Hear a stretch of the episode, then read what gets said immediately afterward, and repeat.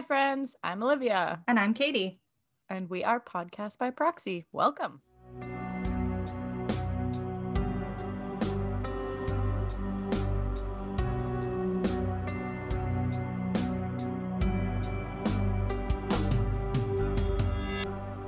We're live.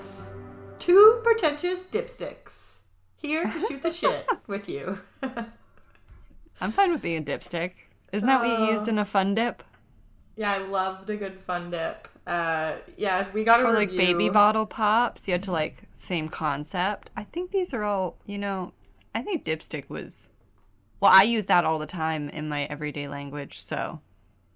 Yeah, I'm not mad about it. We Me neither. for everyone wondering, we got a review. They called us pretentious dipsticks, and I just decided to run with it because uh, you know, gotta you gotta take the good with the bad. It is what it is. I would just like to know what about us made us sound pretentious. Look, I was thinking that I was like, wait, what? Even if you were listening to like earlier episodes, I don't think I have ever uh, considered myself knowing what I'm doing. Like, unless someone took it seriously, like maybe the way we used to like joke about like iced coffees and like first world Right. problems, kind of. that's okay. Come on. Pretentious yeah. dipstick, it is. We grow.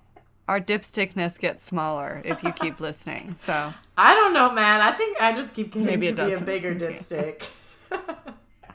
I let my dipstick fly free with consent. Hello. Welcome back to Podcast by Proxy. For anybody that's new, I am Olivia. I'm Katie. I don't know why that sounded so upset. I- I'm Katie. I just felt the need to say that because um, our podcast promo was featured on the Dark Poutine podcast last week. And as with the Chelsea Poorman episode, I noticed a pretty large uptake in listens after that promo went out. So we don't always introduce specifically who we are aside from our like original intro. Um, so I just figured I'd get that out of the way. Welcome. If you're enjoying the podcast and you don't think that we're dipsticks, or maybe you think we're awesome dipsticks, please leave us a five star review on Spotify or Apple. And if you leave a review saying that we're amazing dipsticks, I will literally send you all of my love and stickers, and I might marry That's because you. they and a sticker. Because I think that that would be really awesome if we just took it and ran with it. Um, so yeah, that's just getting that out of the way off the top. Um, Totes my goats. My computer just gave me another weather warning. Ah! well, I am happy to report that my computer is recording my audio. Because if Oh you remember from last week, I had severe audio issues, but we're back. It's all good. Do you have Windows 11? I don't know. Okay. No? I have Windows 11, and when I open my little like side panel, it's like, "Do you want to grow a virtual tree with us? Oh my Plant and grow a virtual tree with the Weather Network." No, I do have Windows 11. Oh, well, and it says my that little I'm up to date. Yeah, when I like hover over my temperature, my widget th- thing slides out. This is riveting content for everybody else. this is like teaching your grandma how to send an email. Anyway, we can stop this. We're going to be in person tonight. Yeah, Katie's literally coming over. You can show me the temperature gauge. I would love to plant a tree with windows. We can plant I've a virtual tree together. Ah! pla- planting so many trees. I actually also started a plant Instagram page just to like share all of my plants with people who Plinstagram? care. Because I, I I've been like really wanting to post my plants and like uh, I like to follow Well, plant pages stuff like to that. get well and to get like tips and tricks and like I was reading I was watching a reel this morning of like somebody was showing like this is the, all the signs that your plant has been overwatered. So I just really wanted one place for all of that. I'm not trying to become like a plant influencer. I really just like wanted You one hub. should follow uh, on Instagram. Her account is Grow with Jessie, and she like shows you how to grow any kind of like seed into something or like how to start something. Also, I'm sorry for anyone who hears the crunching in the background. My dog has a bone. Our animals pretty frequently join the podcast. That's a pretty regular thing around here. We've stopped caring. So if you are sensitive to like audio little things going on in the background, if you like just a really clear, crisp Our pretentious moment, pets are also here. Our pretentious pets are with us, and that's just we're a chill vibe here, not Totes. pretentious. Okay. Uh, we could just hop right in today. I think we've covered all of the nonsense off the top that we didn't need to talk about. We'll get the rest of the nonsense out when we're together later. Yeah, I just want to make sure I didn't have anything else. Just listen to my page flip for a moment. No, I think that was it. I did just want to mention Dark Poutine. Thank you so much to Mike from Dark Poutine for sharing our promo on his uh, show. If you've never listened to Dark Poutine, what are you doing? Go check them Right. out. Canadian true crime. He's been around the block for a while. Mike wrote a book. Um, we met him at CrimeCon. He was really awesome and like just so grateful that he was willing to work with us. So thank you so much to Mike. And if you're here uh, because you listen to Dark Poutine, welcome. We're so happy to have you.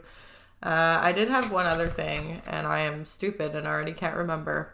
Oh, uh, I thought everybody Happens. would. There's going to be a lot of people who have heard of this case, especially because Morbid actually covered it last year. It was an Ash centric episode, if you're a Morbid weirdo. Um, so you might already know this one, but I actually like rediscovered it. I have to share this because I feel like you'll laugh. I was reading Reader's Digest. Oh, here she comes, people. No, that's literally it. I was reading Reader's Reader's Digest. I went to my friend's house to host it, and I literally brought my Reader's Digest that had something to do with Canadian unsolved mysteries on the front, which those just always pique my interest, so I grabbed them. And my friend's like, "How old are we that you're showing up to my house for a weekend of house sitting with a Reader's Digest?" And I was like, "Yes, Hey, this it's is not the 30, TV baby. guide. This is 30." So, yeah. While I was flipping through my Reader's Digest, Unsolved Canadian Mysteries, I re came across the case of Melanie Ethier. Good Do you on the remember this case? too. Sorry?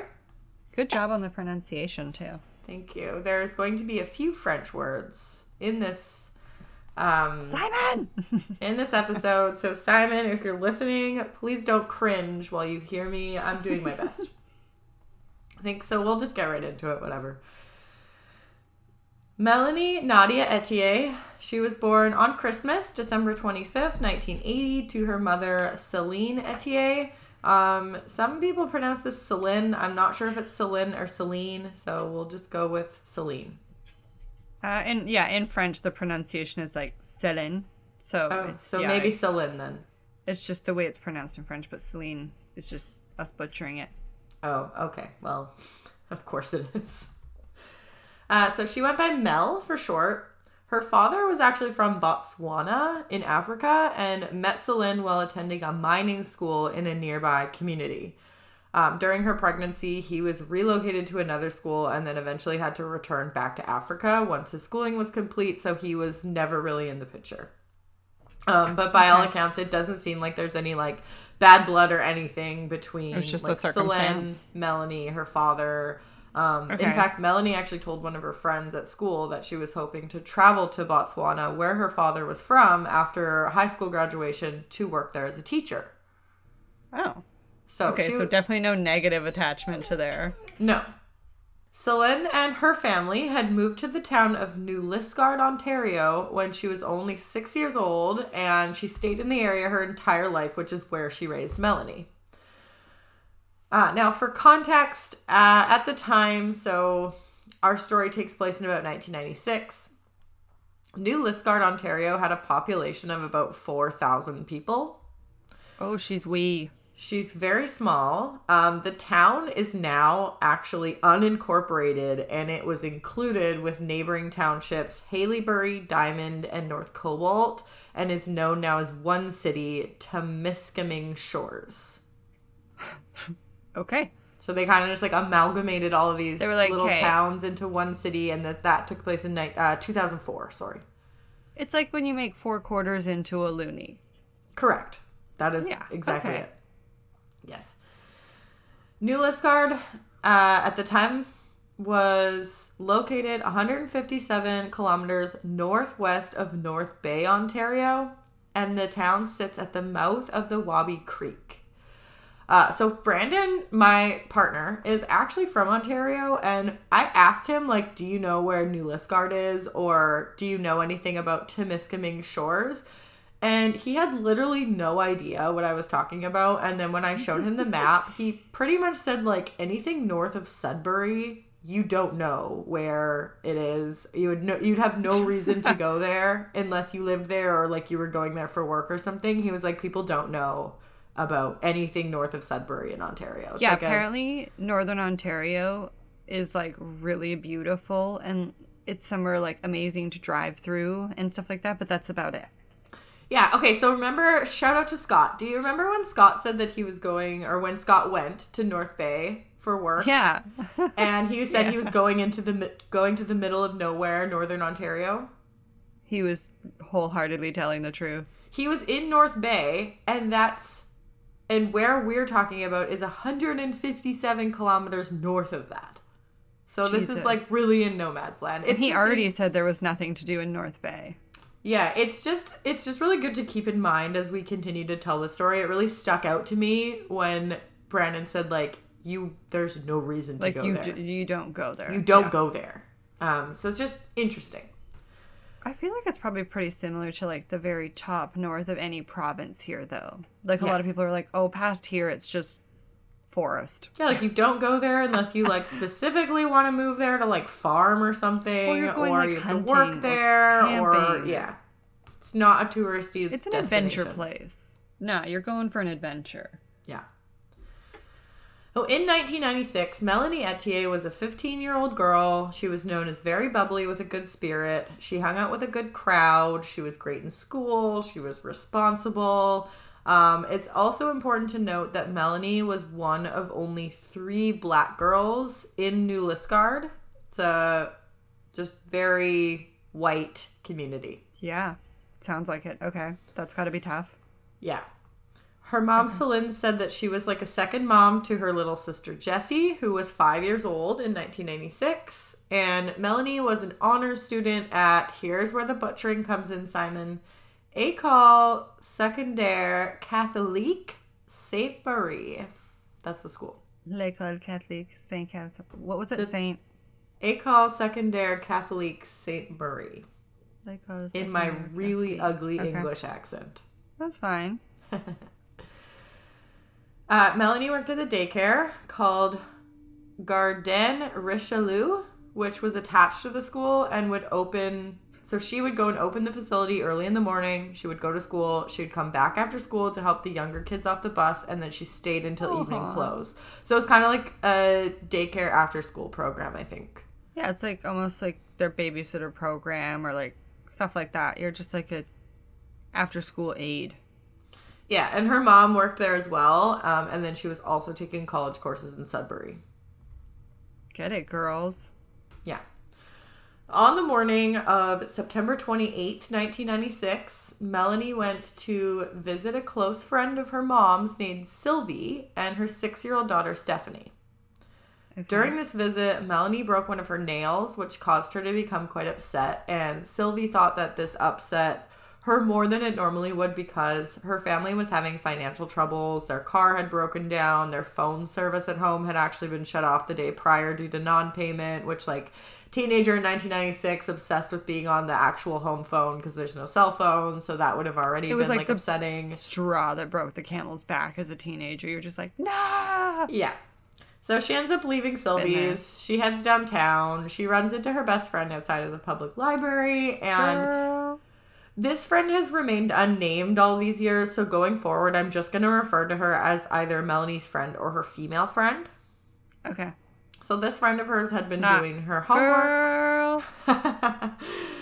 This friend of hers had been doing her homework in the library and decided to ditch that, of course, to stop and hang out with Melanie for the day instead. Classic. Yes. Obviously. Get it, girls. Have fun. YOLO. So the two of them, they go to Pizza Pizza for lunch. They then stopped at a shop and picked out a cake pan and supplies to bake a cake because it was Melanie's grandma's birthday the next day and she had been planning to make the cake for her birthday. Aww. I know, and I'm How wholesome. They skipped school to go get stuff to make her grandma a cake, though. right. Like, That's come what- She was very responsible. Like she was a good girl. She probably still got her homework made up for the class she missed. Like, it was NBD for her. She was Yeah. good. So they also head out to a house in the nearby township of Dymond to pick up money from someone Melanie had babysat for before. They eventually meet up with uh, a couple of guys, Melanie's new boyfriend Neil, and their other friends Dave, Jay, and Ryan. So it's five of them in total. Okay, those are like such 90s boys' names. Dave, Jay, Ryan, Brad. No, I'm just kidding. Love a good Brad. Never met a Brad I didn't like. It's true. Neil described Melanie. So Neil is her Melanie's boyfriend. Now keep in mind they're mm-hmm. 15 and they'd only been dating for a couple weeks, so like that kind of so held hands, maybe kissed a few times. Correct. Okay. Yeah. Well, wait, what were you doing at 15? Nothing exciting. Okay. I'm sure a lot of other people were. They're probably rolling their eyes, being like, You. If I learned anything about being a teenager from Stranger Things, it's that I was wildly underperforming at the age of 14. so, just saying. The fuck? These, Underperforming. like, these kids are like 12 making out all episode. What's going on? Okay. Uh, It was the 80s. I know. So Neil, Melanie's boyfriend, describes her as being in a great mood all, that day and that night. Uh, the group of them they stopped at the town's video rental shop between Oh, nine and yes. nine thirty. They rent a couple movies. They head over to Melanie's place to watch them. So they get to Mel's and she tells Celine that they're gonna watch movies in her room, and her mom is like, "Uh, your room is a disaster." Did you have a Okay. messy or Okay, Mom. fifteen? Uh, it, was- oh, it was messy. I was gonna say like you couldn't see the floor of my room when I was. 15. Oh yeah, and if my mom told me I had to clean it before I could do something, that's when you do the whole like shove everything under the bed, where you sit and just slide your feet under your bed and push everything. Yeah. You're like, I'm done. I'm going out. I was the rebel that was like, nobody else can even see it. Why does it matter?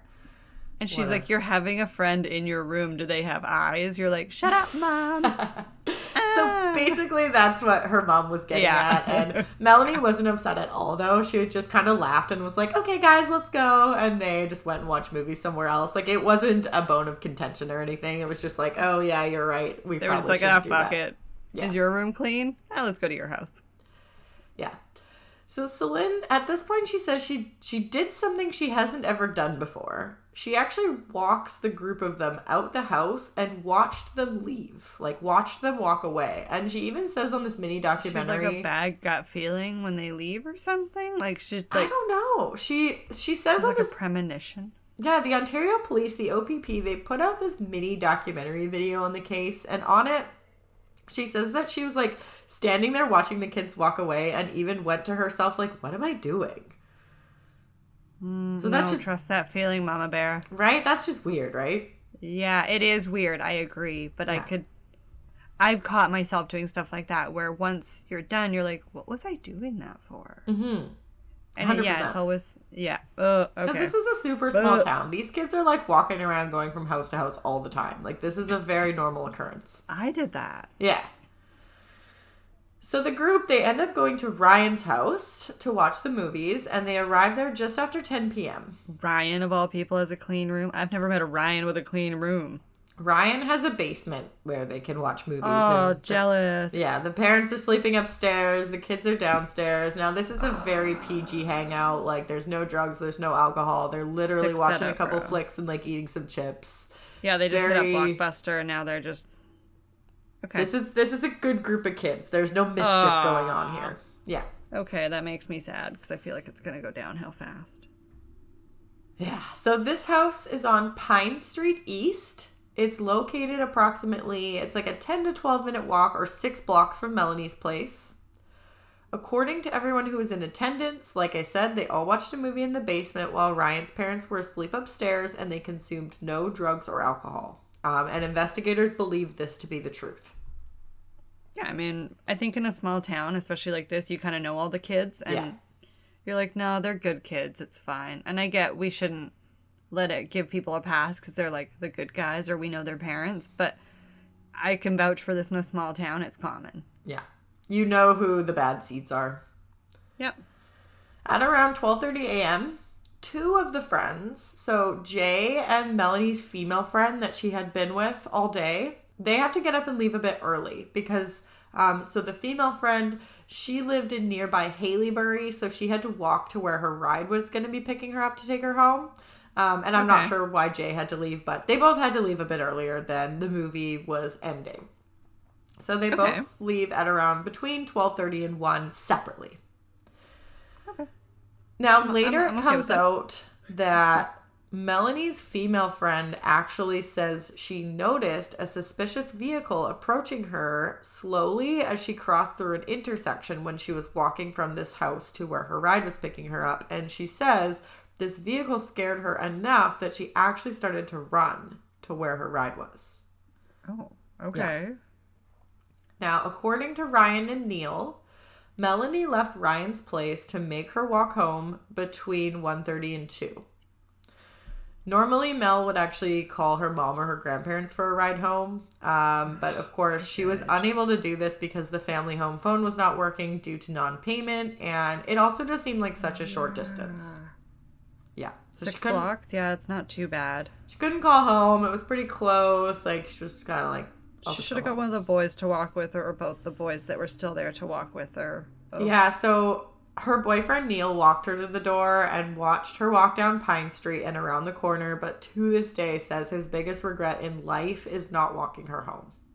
Oh, I bet that poor kid. Yeah, and, And like, like, man, now like, and carry he that got forever. so much hell for that from he's a 15 year old boy. right. Like, come on. Also, you're still at your friend's house and your friend's there. It's like you're literally caught between a weird situation. You make the best call you can for 2 a.m. Like, jeez. Yeah, like No, in that- hindsight, I think it would have been smart if they all just walked her home if it was that close. Like the guys could just go on a both little 2 a.m. yeah. adventure together. Because I can see, like, oh, I don't want to walk back by myself. But I don't know. We're not even gonna. There's no fault there. No, that's Absolutely just no a buddy fault. system remark. It's not that these guys did anything wrong. Yeah. According to the interwebs, Melanie's route home. Well, you know I'm all about the Google Maps. So I, of course, googly Google Maps this.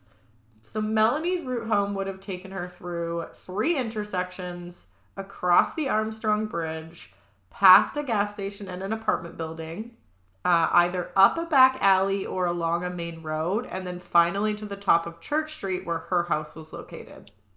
Now, That one feels like there should be a lot of CCTV footage along the way. 1996 though.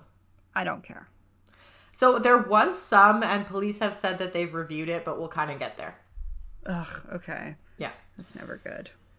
So one of those first three intersections is where her friend said that she felt she was being approached by a suspicious vehicle. Yeah. So like before the bridge. okay. The arms. Okay, yeah. And then it's also noted by her friends that she preferred to take the back alley when walking home usually. So just Not at 2 a.m., ladies. yeah, I don't think any of this route was very brightly lit, so I don't know that it really would have mattered. Okay. It's very important to note, though, that the Armstrong Bridge is the only part of this route that would have been brightly lit and is also located on the main highway 65, which is the main highway in and out of town. So, like, Armstrong Street is Highway 65. That makes Okay. sense. Yeah, it does for sure. Because I just think of Duncan, like our main drag Is also the, highway. in and out of town. Yeah, so Yes. totally, exactly. Yeah, that makes perfect sense. Yeah. So it would have been reasonably busy even late at night when she was walking at this time. Yeah, it's a major highway. It's a commuter.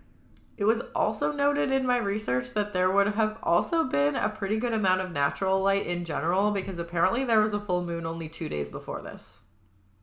Oh, so yeah, if the sky's clear, it's gonna be Moon be real bright. like beautifully lit up. Yeah.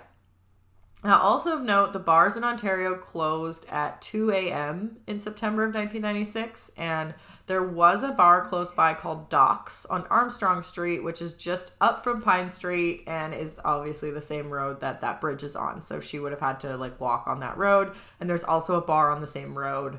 Um, just So Just so keep that in just by mind. chance at like a moderately well lit area at the same time as bars are getting let out, and there's potentially like cabs or Correct. people carpooling or walking. Okay. or drunk drivers. Well, I was gonna just not go there. Yeah, we'll I was gonna there. put out there that in a town of four thousand, let's hope that there's minimal drunk drivers. I feel like there's usually more. I think so too because you you know exactly what to do to get away with it. Yeah, you know the back roads. You know that there's not as much police presence in a tiny town. Like I feel like, unfortunately, uh, it happens a lot more in a super small town. Agreed. On the morning of September 29th, 1996, so the day the next day, Celine awoke to the sound of Melanie's alarm going off. She hmm. got up to turn it off. Melanie's not in her room. She doesn't think too much of it because it's not really unusual for Melanie to stay over at a friend's house if she was there late. Oh, okay. So she's just like, okay, turns the alarm off, goes back to bed. Melanie's grandparents came over at around 10 a.m. to celebrate her grandma's birthday. And of course, Melanie was supposed to have baked the cake, but she still hadn't come home. So I think that there's a little bit of worry going on at this point, but maybe at this point they're like, ah, she's 15. Like, but it just seemed like this was really important to her. So, you know, this is, I think this is kind I of also when know the, that like when I commit to doing something, especially when it's a big part of a party, so to speak, like the cake, that's rare for you to not show up. I think, yeah, the bells especially start she was off. kind of family oriented. Yeah. So her grandma and her mom decide to go out and buy a birthday cake and also start calling around to see if anyone knows where Melanie is. Mhm. When they find out that she actually left Ryan's to walk home, this is when they start getting really worried. And this worry only Fair. amplifies when Melanie didn't show up for her shift at the daycare, which is something she would never do without calling or Yeah. providing a reason. So at this point, Celine calls the New Liskeard Police Detachment to report Melanie missing at 1 p.m. Okay, so we're 1 p.m. the next day. Yes. Okay. When Melanie was last seen when she left Ryan's, she was wearing a green Nike windbreaker, a white t shirt with a blue heart logo, blue jeans, and a black belt with a silver belt buckle, black boots with a short heel, her watch, and a necklace. She was 5'5 Cute. and weighed 120 pounds. Okay. I know, Franklin. Tough life being her. It is noted that at the time of her disappearance, Melanie did not have any mental illnesses that she was diagnosed with, and she did not take any medication. Um, friends who knew her also didn't think she was suffering from like any form of unknown condition. Okay. The search for Melanie begins almost immediately after she was reported missing. So police grasp pretty early on that Melanie is not the kind of kid that like had any reason to leave town, um, would run away. Like they suspect foul play pretty much immediately. Especially when she doesn't show up to work to a special event. Like those things are usually spaced apart.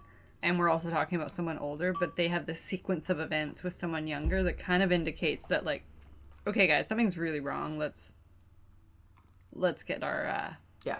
like shit together. Yeah. So the local police detachment actually pretty quickly request assistance from the Ontario Provincial Police, um, which we refer to as the OPP. So I'm just going to use that term going forward. And a search began around the Armstrong Bridge and along the banks of the Wabi River. September 30th, 1996, a helicopter from Sudbury was sent in for assistance, as well as a police dog team from North Bay. A search and rescue dog from the Office of the Fire Marshal of Ontario was also sent to expand the search around Pine Street. Oh wow, so they're like really getting on it. Okay. Yeah, they got all they're pulling out all the stops. Freaky. OPP Emergency Search and Rescue and an Ontario hydro helicopter were also brought in for assistance on October 1st, and there were over a dozen cops and volunteer firefighters canvassed across the town searching for Melanie. Police forces across Ontario were also alerted of the disappearance, and authorities conducted door to door canvasses, but no actual homes were searched because probable cause and all that good stuff. Yeah, I- mean, if you don't have a good reason to go into someone's house, don't like use up your kind words with someone unnecessarily. Correct. October 8th, 1996, an underwater search and rescue team began a search of the Wabi River between the Armstrong Bridge and Lake Temiskaming. Um, the thought here was that, like, maybe she fell in or something, but uh, her mom said Melanie was a really strong swimmer, so it just didn't really make sense that she would have fallen in. I guess she could have been dumped, but it didn't make sense that she, like, lost her way and fell in and drowned. Like, Yeah, if it's a small town, she's familiar with it, and she's not a weak swimmer. Yeah. Nor did she seem that intoxicated. At I mean, all, it's because it's necessary to there, search. So. Yeah, it's necessary to search the water bays, but Especially if they think that she was attacked along the way. Whether they know it or not, they could also be looking for something else in the body or in the body water. Like something of hers that's thrown in the water or something that's been disposed of. So you never know. Yeah. At some point as well, a Lockheed C 130 Hercules military transport aircraft was also used to search for Melanie. Um, I'm just trying to provide a good picture of like how many use, uh, resources were utilized. Not a single clue that we know of was ever recovered. Not a scent trail, not a piece of clothing, nothing. And it, I just find that so hard to believe. I know. And uh, according to Melanie's family, there may have been a single item recovered on day one and not made public, but officially there's been absolutely no evidence. So. That's like me wondering, like, okay, does the family know something, or is that just like her being like, I think they might have recovered something on the first day, but I don't know. Yeah, like that's so vague still. Yeah. Oh, okay. By mid October of 1996, Melanie's case was listed with Crime Stoppers, and the public was encouraged to phone tips in. Missing persons posters and billboards were pasted up around Northern Ontario, and one of them is really memorable. It's a huge sign, and it reads, You know what happened to me, so why don't you help? I love that. Yeah. By 2010, the OPP announced that it had received over 700 tips from 500 witnesses and planned to investigate every single one. In 2020, they were still receiving two to three tips per day regarding Melanie's case. Okay, and sorry, what year did this happen? 1996. That is bonkers. Isn't that crazy? I was just double checking that I didn't have the year wrong because that seemed like a fart load. And I think we're just Katie and I are just like surprised by that because a lot of the time you hear with cases that are that old, like nobody knows anything, no tips are coming in anymore after like the first five years. Well, and the area it took place as well. Like, yeah, they're just, it's not like you're reaching out to, say, Toronto. Right. And being like, hey guys, there's hundreds of thousands of you can you help us? That's almost like better though, because in a small town, everybody knows everything. Like somebody knows something true, about what happened. Like there's true, but I feel like sometimes it's the person who knows nothing, and they just say like, "Oh, I thought this was weird," and right. then that's the tip they need. So I don't know. I guess there's pros and cons to both. Yeah. Hmm. Good Food is Canada's number one meal kit service that delivers right to your door. Good Food makes cooking fun, easy, and affordable. They offer different meal plans to fit your needs like vegetarian, clean 15, easy prep, and the most popular basket, the classic basket. Every recipe is packed with fresh produce that comes directly from farmers, and with good food, you can skip the trip to the grocery store and have everything you need to make your curated meals delivered straight to your door. Sign up for Good Food today using the code FREE podcast by proxy to get your first classic box for free. That's free podcast by proxy when creating your Good Food account to get a classic box on us. Hi, friends. If you like what you hear and you want to get even more content from us, we're officially live on Patreon. Patreon is a subscription service where you can get early access to our regular episodes, get bonus episodes, live Q&A sessions, and more. Visit the link in this episode description to learn more and sign up. You can also follow us on Instagram, Facebook, Twitter, and TikTok at Podcast by Proxy. Katie and I are so appreciative of every single one of you for being here with us. If you want to support us even more, don't forget to hit the follow button wherever you're listening and leave us a rating and review on Apple Podcasts. Growing the show means we will be able to invest more time into bringing you more stories like the one you're hearing today.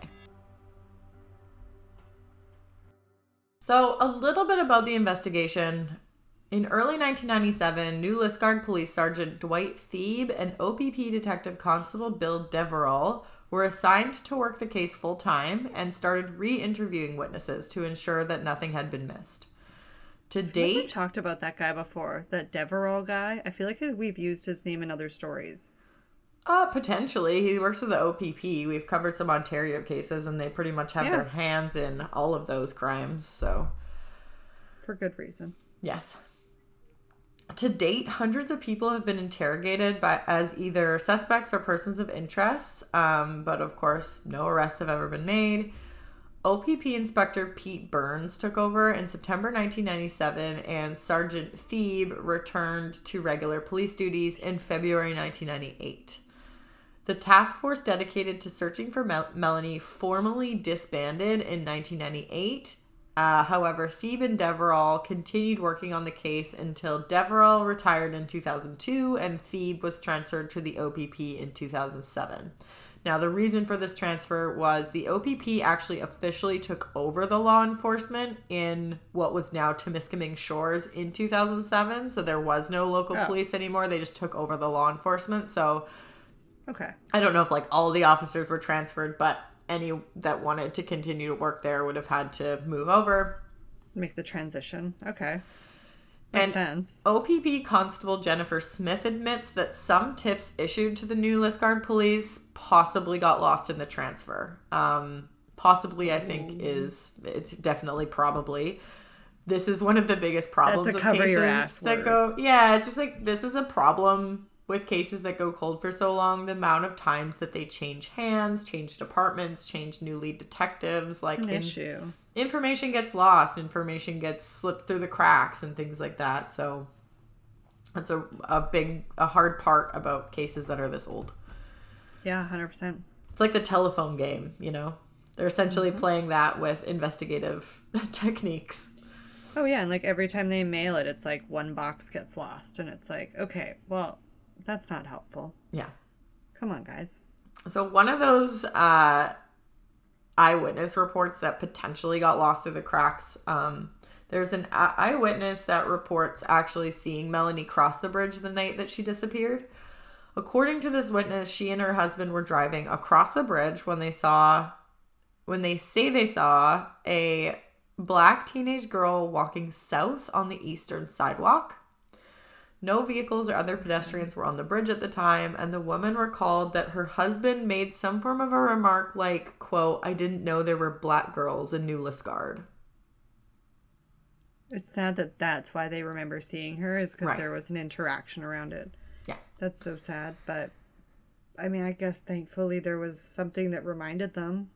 It's a tip. Yeah, so this woman remembered thinking that the girl looked too young to be walking by herself that late, and they didn't actually report this account until 1997 or 1998 when they saw her photo. However, this tip was not properly logged, and so it wasn't actually investigated until the police were notified of the eyewitness report in 2008. Oh my god. Yeah. Okay. While this is not the only sighting of Melanie making it to the Armstrong Bridge, it sounds like there's been a few people who have reported seeing her on the bridge, meaning like that she actually made it to the bridge. Okay, Um, so we have kind of a location timestamp ish. Potentially. Okay. This tip specifically in 2008, for some reason, it led to a bunch of non credible tips of people who alleged to have seen an abduction on the bridge that night. So all of a sudden, people are like, "Oh yeah, I remember seeing somebody get abducted." Didn't you and it's hear? like, Do "Do you you?" Because Oh it's 2008 and you haven't said anything. Oh god. Yeah, Yeah, So, you know, just people inserting themselves. Sometimes I wonder though if those are like people that were the actual criminals though, or like, okay, here's our chance to just like throw it off in an opposite direction. Mm, Sometimes, I'm sure it is. Sometimes. Just saying. Another witness who lived just one street away from Pine Street came forward and told police that she was studying and heard screaming outside at around 1:45 a.m. on the 29th. And you didn't call. Okay. Apparently not. She said she ignored it but heard screaming again and became scared. Uh, she checked the locks and snuck to her window where she said she saw three silhouettes of people running toward Pine Street. There were there's no vehicles or headlights and her husband was asleep so there's no witness to this sighting. okay. So I have a problem with you hearing the screaming once and not saying anything. I have a problem with you genuinely feeling scared a second time and still having not said anything. Yeah. Now, there was a podcast called The Next Call that was released in two, uh, 2021, which covers the disappearance of Melanie Ethier. And this podcast led another witness to come forward. This Love male that. was unknown to police before listening to the podcast, and the tip led them to their search of La Rock Field in North Cobalt, 10 kilometers from her last known location in October 2021. Yeah, because this is another one of the little like municipalities that got combined, wasn't it? Yes, exactly. Okay. Yeah. The OPP stated that all tips and information relating to Melanie's case are uploaded into PowerCase, which is a major case management system they have now that alerts detectives to similar details in other investigations. So it basically like Ooh, like links data from investigations and will like so like similar like weapons or like ammos Exactly. Mm-hmm. like, locations or burial sites and yeah. I So then it'll like link it Well, for them and tell them if anything love might be related, which is really cool. yeah okay okay Yeah. Searches for Melanie have been conducted over the years from the tips that police have received. A search was conducted in April of 1999 that focused on the Dawson Point area to the east of New Liskeard, which had not been previously searched. In the summer of 2000, police were seen seizing materials from the landfill in McGarry as part of the Melanie Ethier investigation. And as I just mentioned, a search for Melanie was conducted as recently as October of 2021. And in this instance, police combed the North Cobalt area of Temiskaming Shores. The search was carried out by members of the OPP crime unit, uh, an emergency response team, a canine unit, and a drone. I'm so annoyed to hear that like this week your case and last week my case police were actually quite active in looking and trying like ground penetrating radar excavating stuff. Yeah. yet we still have literally nothing for either of these people. The police or in like this that case, family and this person. they were really active in terms of searching and there's definitely questions surrounding the rest of the investigation in terms of um, interviewing witnesses. There were theories for a while that potentially the police were involved in a cover-up which is why they had you know kind of let so many things slip through the cracks. tisk tisk guys I just feel like I can find a lot of information about them searching, and I can't find a lot of information about them like actually investigating investigating and heavily questioning people that should be questioned. And like it just feels like there was a lot of effort on the search part and less effort on the yeah talking investigation part. Because that's, I think, what I'm basing it on is I'm feeling like, wow, they're really looking.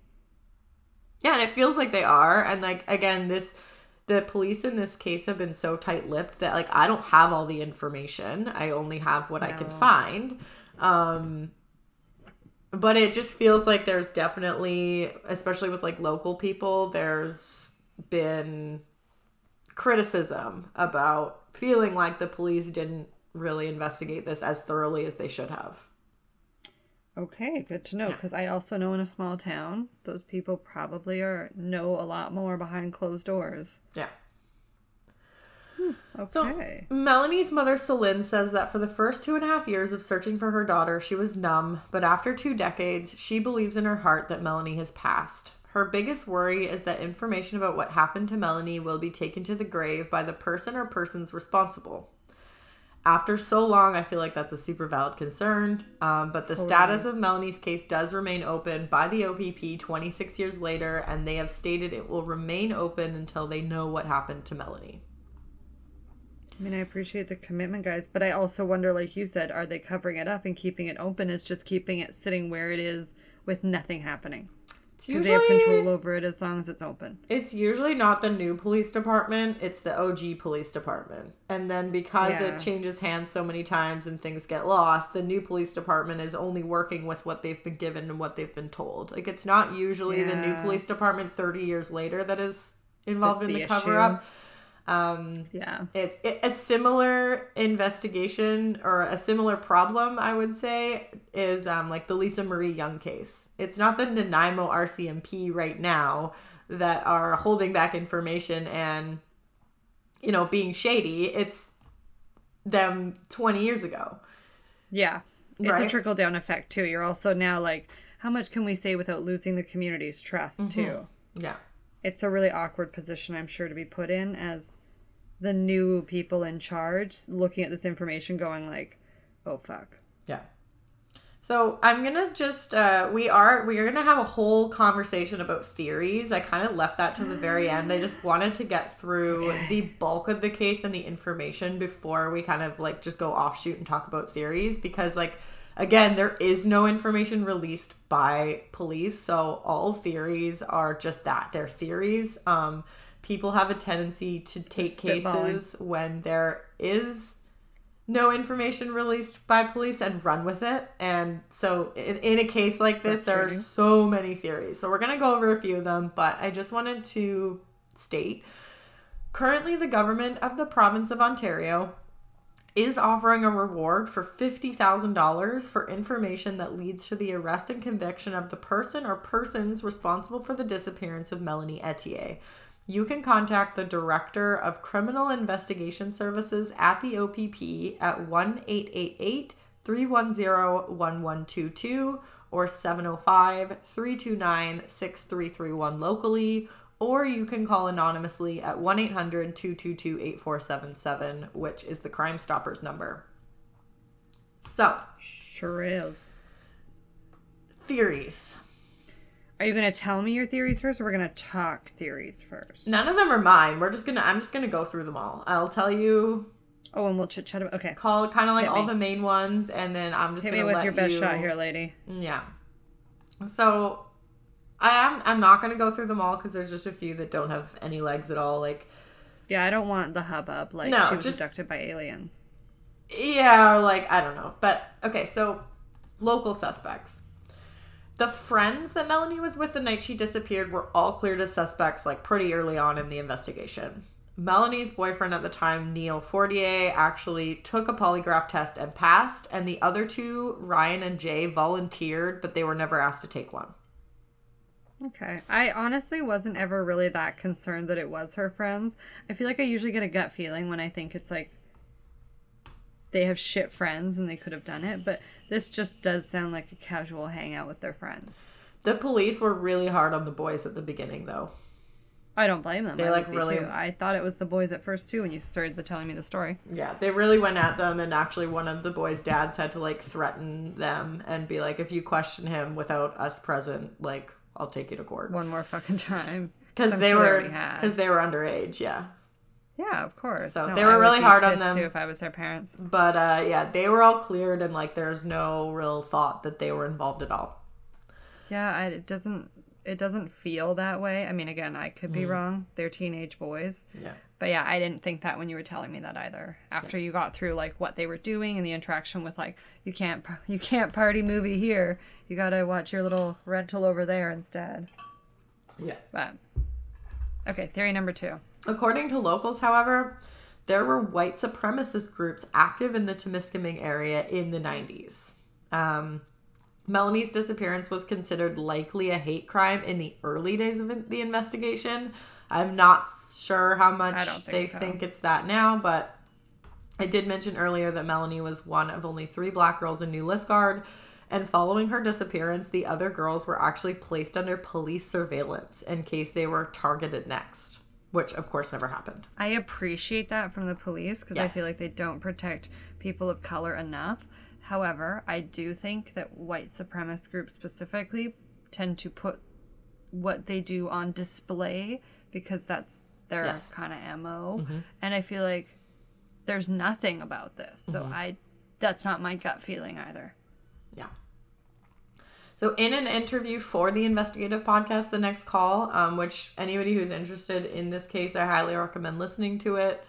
One of the men who had been with Melanie that night um, described New Liskeard as a quote discriminatory, discriminatory old hick town, and recalled instances of homophobic harassment against a local teenager from around the time of the disappearance.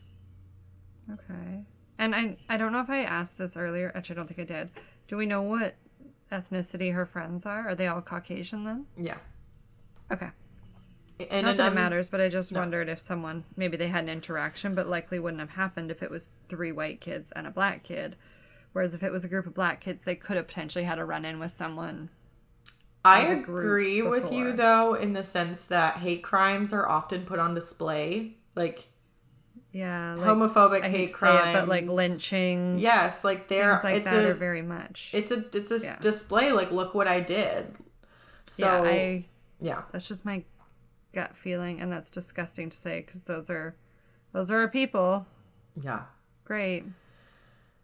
In another interview Yeah. for the same podcast, Melanie's younger sister Jessie describes how she had to change schools often to get away from racist abuse before she finally switched to homeschooling. Um, and she eventually moved to Southern Ontario to avoid having to raise her own kids in an environment like that.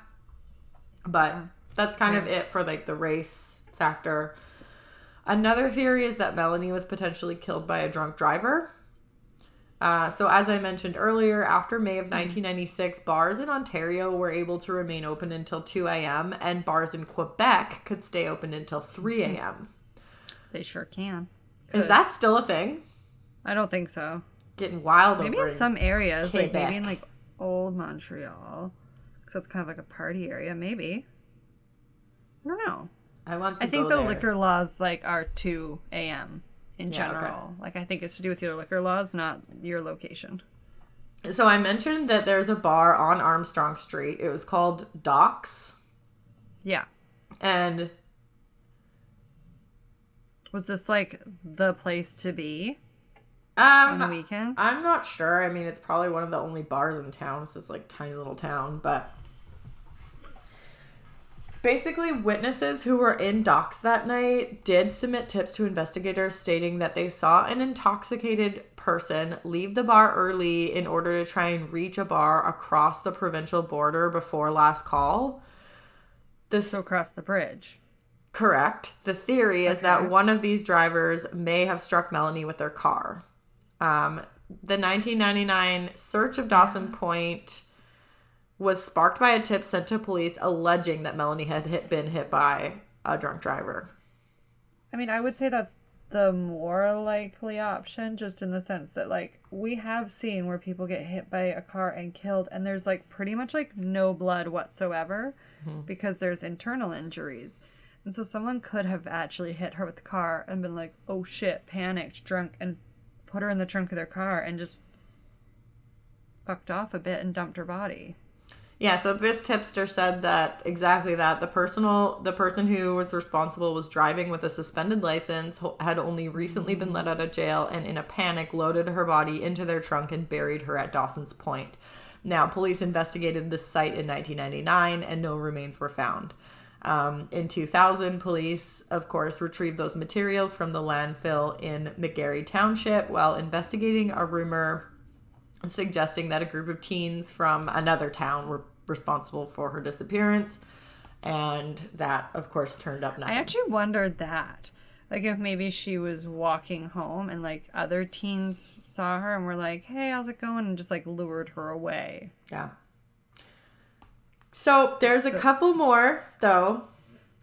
Okay. I've I I've really ordered these. look on your face. I've really ordered these in order of like least likely to most likely, Oh, okay. I'm getting a countdown as well. sort of. Okay. So the next So what's your least likely? well, the least likely was race motivated. Okay. right? And then we have drunk driver. Now Which I agree is going up the list. we're moving into this one. I just put as number two before the last one because I just think it's kind of a wild theory on all accounts.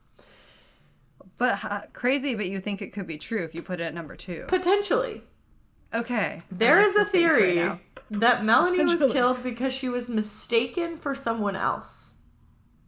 Now, mm. I know that this sounds silly. However, it makes sense to make her disappear though, being like, "Oh shit."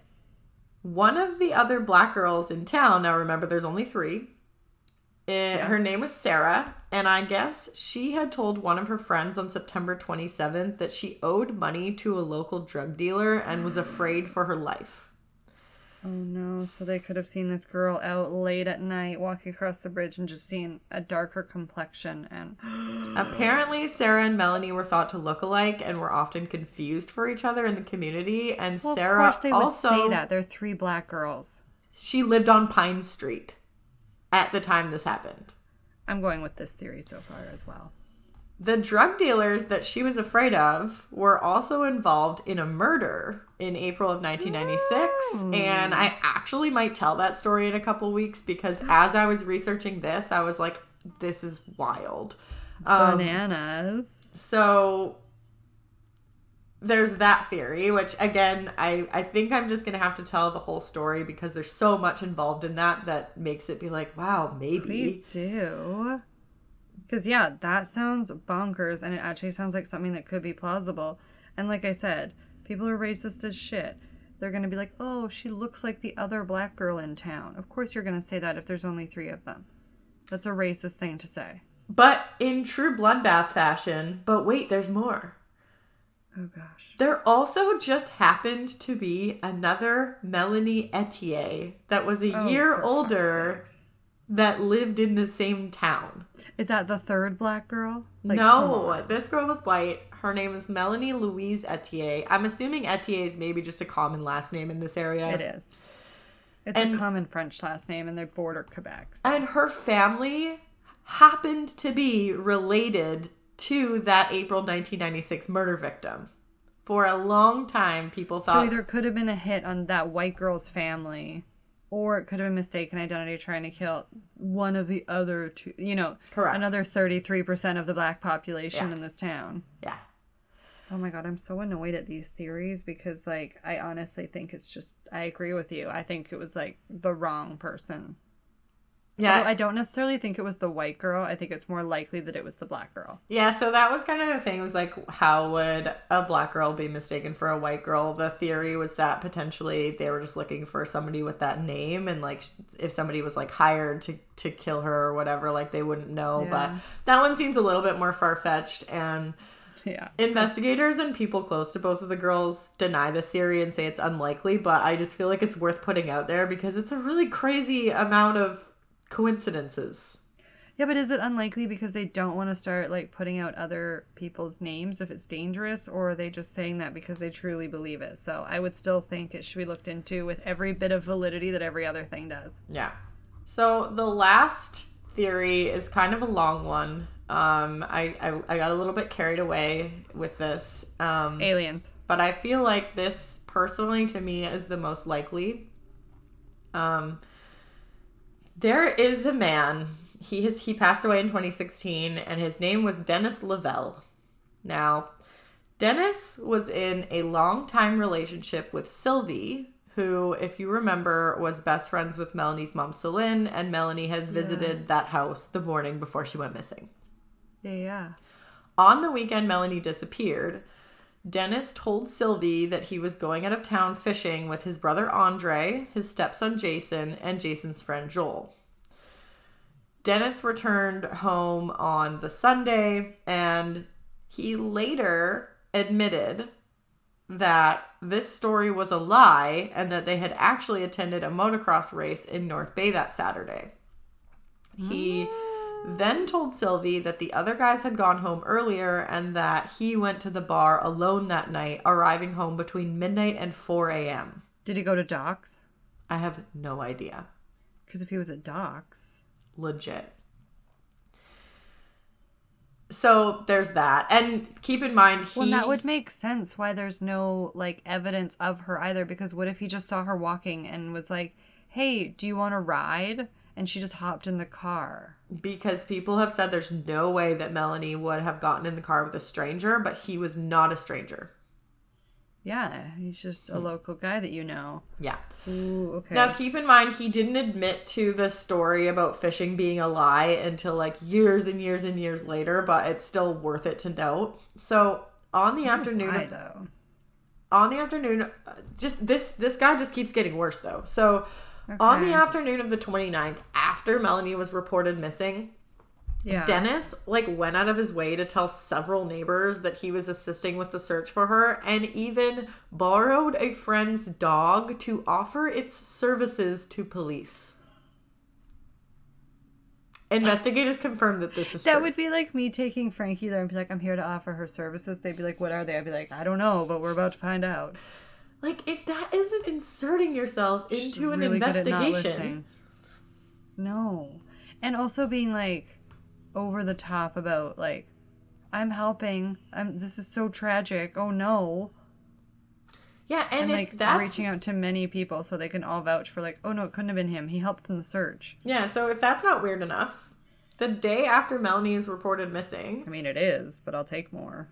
Dennis comes over to the Ethier home and then just like walked in the basement and lit a cigarette. And Melanie's grandmother was there and thought this was really weird because like he had never been down there before, and Celine does not allow smoking in their home. Yeah, like why are you smoking in my house? Ew, get the fuck out. And then- Ugh. Three days later, into the investigation, Dennis commented to Melanie's grandmother that the person who harmed Melanie would have had to be very strong as she was capable of defending herself, and then shows her these deep nail marks on his arms. He told her that these were from Melanie when they were play fighting. Oh my god, he's like rubbing it in that he knows what happened to her. Yeah, seems. so of Oh, course, this is so becomes super suspicious of Dennis because according to him, he was out of town the day that she was at their house. So how would he have? How would they have been play fighting? Yeah, and if it was any earlier than that, they shouldn't look like that anymore. They shouldn't be that visible. Yeah, so Solen basically distanced herself from Dennis over her suspicions of his involvement, but on two Smart. occasions, he apparently called Solen while in a hotel room threatening suicide. And both of these times, Solen believed he was prepared to make a confession about his role in the case, but he didn't. It's almost like it was eating away at him. Like, why would you call someone who you think you're potentially accused of like hurting their kid? Mm-hmm. And then when you're on like the brink of death potentially, or like giving up, you call her. That seems like you have something to say and you're chickening out. So, I agree. Yeah, other people who knew Dennis also voiced their own concerns about the scratches on his arm, which apparently extended from his wrist to his elbow. And Sylvie actually recalls So, like, how, if you were attacking someone, where they would. Okay, yep. people. Sylvie, uh, she also said that he showed her the marks on the afternoon after Melanie disappeared, and he also told her that they were made while the two were play fighting. And she also was like, "I don't understand when you would have been able to do that." To play fight with my teenage. d- Why would you have been play fighting with my teenage daughter to begin with? Yeah. And then later that day, Dennis told his neighbors that the marks were from him brushing up against the branches while looking for Melanie in the woods. Like, this guy's just going out of his way to be like, hey, look at these scratches on my marks. Want to know how I got them? Yeah, like, don't worry, guys. They're all for good reasons. Like, uh, we were just playing. Oh, I was just searching. This Yeah. is disgusting. So, the weird part guy. about this is that, like, he was never spoken to by police. Like. Sylvie stated police only spoke to her about Melanie's disappearance one time, like months after, and never spoke to Dennis while he was alive. And this is why I said it's great that you do all these physical searches, but like this guy clearly should have been questioned. Why wasn't like, he looked the part, so you just let it go? Yeah. You just negated all these tips that were coming in. Okay, I get what you mean now. Yeah. So a little bit about Dennis, just so it doesn't seem like we're just, you know, blaming some guy that's not even here to defend himself for no reason. Dennis was sexually abused throughout his childhood, and he had a long history of making sexual advances against minors in his adult life. Uh, Dennis had spent several months in prison for drugging and sexually abusing one of his nieces. And Sylvie's daughter Stephanie was quoted saying it was, quote, very apparent he was a sexual predator for underage girls. Oh, gross. Yeah. A friend later told police that once Dennis had spotted a black girl in town and said that he had an affinity for black chocolate. Oh. He just did some like really, really inappropriate stuff over the years. Like on one occasion in the year 2000, he followed one of Stephanie's friends into the sunroom of their house and told her he would like to make her experience an orgasm. Like, I get that there's some people that are just like not quite right in the head, and these kind of comments can be made and they don't mean anything. Yeah. Because, like, sometimes sexual comments are what comes out in, like, forms of, like, even, like, Tourette's and stuff. Mm-hmm. So I think that there's ways that this could have been explained, but the way he's doing it, the way he's going about it, and how consistently and weird it is, I, no, it's too much. Well, and he was he was thrown in jail a couple of times for like sexually assaulting minor. Okay, Yeah. buddy, you can just stay there, please. Yeah. So there's just, you know, a lot there. Okay.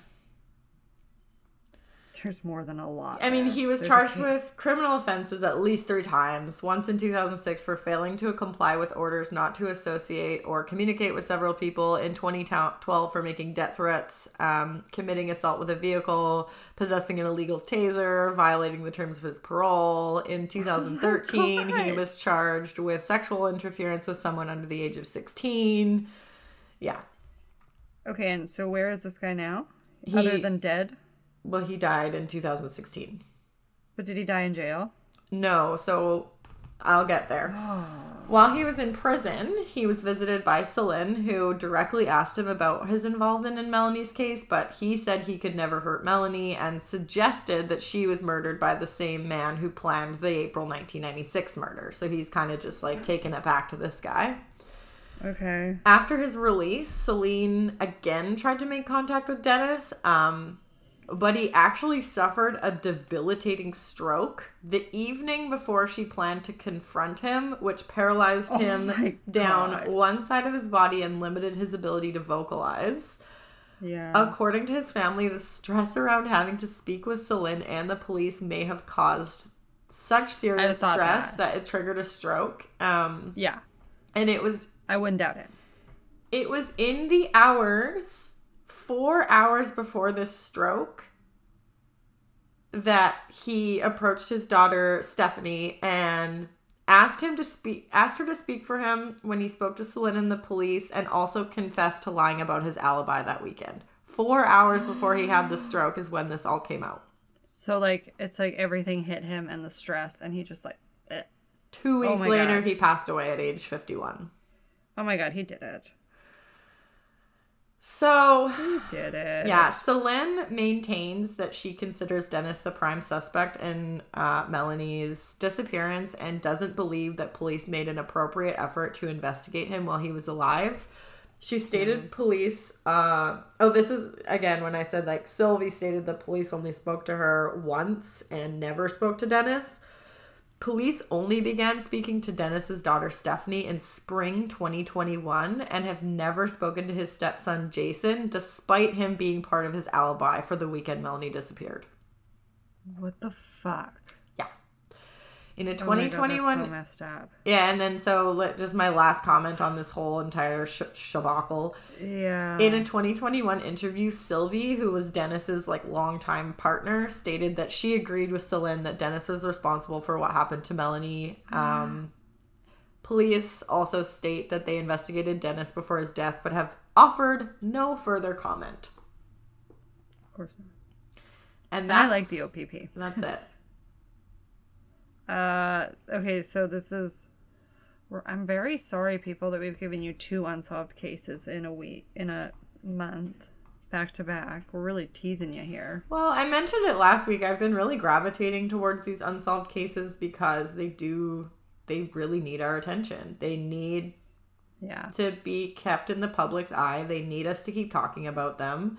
Um, we need to make people uncomfortable. So Get comfortable with being uncomfortable. I will. people. I will bring a solved one next, though. I think I am. I have like a laundry list of case suggestions I from now, all of you beautiful people, and thank you so much. Keep them coming. Like you're making sure that I can keep this podcast going for years to come um, with Yes, content. And I appreciate but- whoever reached out the other day. I'm sorry I don't have your name off the top of my head, but someone reached out specifically with a lot of like East Coast cases, which Yes. I love because those aren't something that we necessarily would just know off the top of our heads. yes. So I really appreciate those as well. So if you're from anywhere outside of BC, like please send us whatever the big case you remember or something that sticks out in your mind because I would love to get some more other provinces because I find that sometimes BC can be a little bit of a lean on for me because I'll just see something that's happening local to me and I'm like, oh, that's crazy.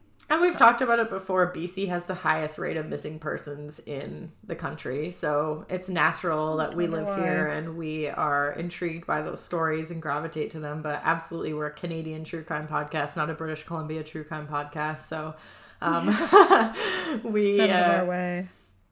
We take suggestions from across the country. Um, and again, if you've made it this far, thank you so much. If you're enjoying the podcast, please rate and review on Apple and Spotify. It is free and takes you two seconds, and it means more to us than you know and really keeps the show going. So, um, yeah, we really appreciate it when you review, and we're always reading your suggestions. And with that, thank you for joining us for the disappearance of Melanie Ethier. I really hope this case can be solved one day, but it's hard when one of the biggest suspects was potentially not properly investigated and has now passed away. Um, And there's not much evidence. Like, that's also a tough one. If we don't have the person, we don't also have evidence to look at. It's a really difficult situation. yeah, it's not like we could genetic genealogy any of this because there's nothing to test. I like how you like genetic genealogy this. Yeah, I didn't. I didn't have any other words. Oh my goodness. No, I loved it though because I agree. I think we need to make sure these cases stay in like a forefront or in people's minds because as much as the other ones are interesting in a morbid way, they have the answers. Mm-hmm. Whereas these people's families still deserve the answers. And that can also be in the sense of if this suspect wasn't the one who did it, also clearing his name to the, his family because Yes. those are swirling there. So it's Yeah. an all round. We just deserve to give closure to everybody involved in this, including the police department. Yep. Mostly her mom and her family, though. All right, well, that's it. I'll see you later. Katie's coming over today, so check Instagram for some good content. I'm sure we'll have some. I also took new updated pictures of all my plants. Of course you did. Add them to my Instagram. Can be our joint plant Instagram. Plantstagram. Plantstagram. Okay, bye. Instagram. Bye. I'll call you soon. Okay. Okay. Bye. Bye. Bye. How do I stop this shit? I'll stop it. okay. Fuck me.